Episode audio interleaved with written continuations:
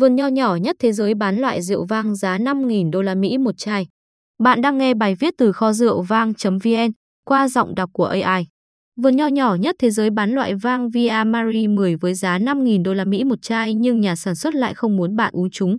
Tullio Masoni làm ra một loại rượu độc nhất trên thế giới, nhưng ông ấy không muốn bạn uống nó. Là một doanh nhân, nhà siêu tầm nghệ thuật và nhà đầu tư giàu kinh nghiệm, điều độc đáo mà Masoni đã tạo ra theo như ông nói chính là vườn nho nhỏ nhất thế giới trên đỉnh một lô đài xây dựng từ thế kỷ 16 ở trung tâm Reggio Emilia. Thị trấn này nổi tiếng là nơi sản sinh ra lá quốc kỳ ba sắc màu của Ý, tọa lạc ở giữa Parma và Modena. Vùng đất này đã mang lại cho Ý một số mặt hàng xuất khẩu nổi tiếng nhất, bao gồm siêu xe Ferrari, Lamborghini và các mặt hàng ẩm thực chủ lực như mì Ý lasagne, mì tortellini, jambon Parma và ragu Bolognese.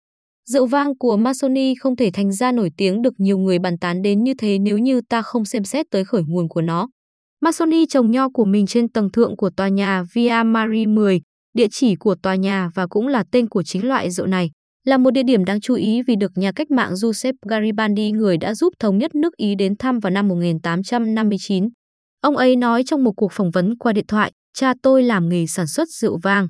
Tôi thực sự được thừa kế một vườn nho ở vùng nông thôn xung quanh Reggio Emilia, nhưng khi nhìn vào sổ sách chi tiêu, tôi nhận ra rằng mình đã tiêu nhiều tiền hơn số tiền mình kiếm được. Vì vậy, tôi đã bán nó.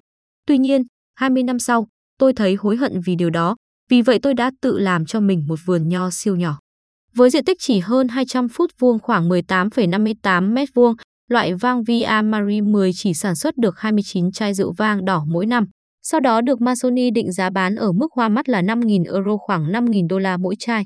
Thật khôn ngoan thay, với mức giá này những chai rượu Masoni không được bán trong những cửa hàng rượu, mà là trong phòng trưng bày nghệ thuật Bononi Aten nằm cách đó vài căn nhà.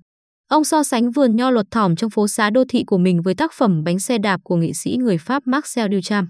Nhà nghệ sĩ đó đã gắn một bánh xe đạp thực sự lên một chiếc ghế đầu trong studio ở Paris của mình vào năm 1913. Sau đó, hàng loạt các đồ vật bình thường nổi tiếng của Duchamp được trưng bày dưới dạng nghệ thuật, được gọi là Giagimek. Masoni nói, nếu bạn nhìn thấy một bánh xe đạp trong phòng khách chứ không phải là trong một cửa hàng sửa chữa, bạn sẽ nhận ra nó đẹp như thế nào. Vườn nho của tôi cũng như thế, nó thật bất ngờ, nó kích thích não bộ, nó khơi dậy những suy nghĩ mới. Tính nghệ thuật của rượu nho Via Marie 10 Mối liên hệ giữa rượu vang Via Marie 10 và nghệ thuật bắt đầu ngay từ những trái nho, bởi vì những dây nho thực sự mọc trên những cái giàn được thực hiện bởi một nhà điêu khắc địa phương tên là Oscar Accorsi. Masoni cho biết, những quả nho của tôi sẽ nắm bắt nghệ thuật ngay khi chúng ra đời. Rượu vang Via Marie 10 được lão hóa trong các thùng gỗ sồi cũng là tác phẩm điêu khắc của một nghệ sĩ địa phương khác là Lorenzo Menozzi và mang ý nghĩa tượng trưng cho nam và nữ. Masoni cũng nhờ Giuseppe Mancoli, một họa sĩ truyện tranh nổi tiếng của Marvel cũng được sinh ra ở Reggio Emilia, vẽ một phiên bản đặc biệt cho nhãn hiệu rượu vang của mình. Do đó, ông khuyến khích người mua không bao giờ khui rượu mà coi chúng như những tác phẩm nghệ thuật.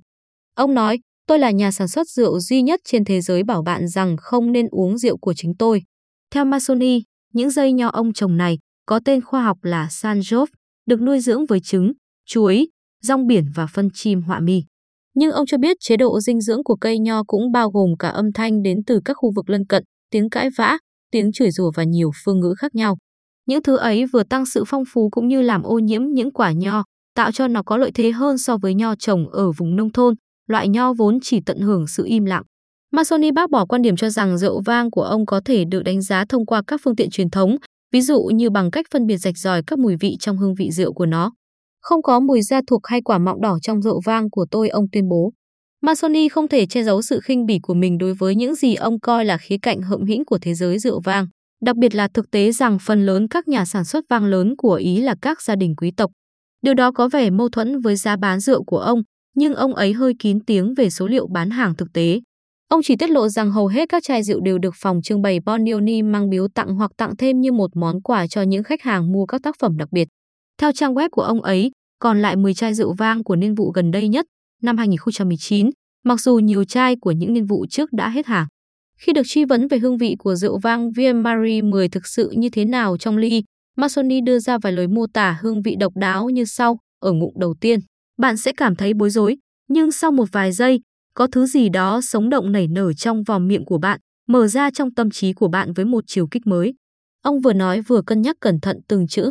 Rượu của tôi không mang lại sự trầm tĩnh, đúng hơn là nó vạch ra một đường thẳng đứng màu đỏ bên trong tâm trí bạn, truyền tải một cảm giác về tốc độ vô hạn.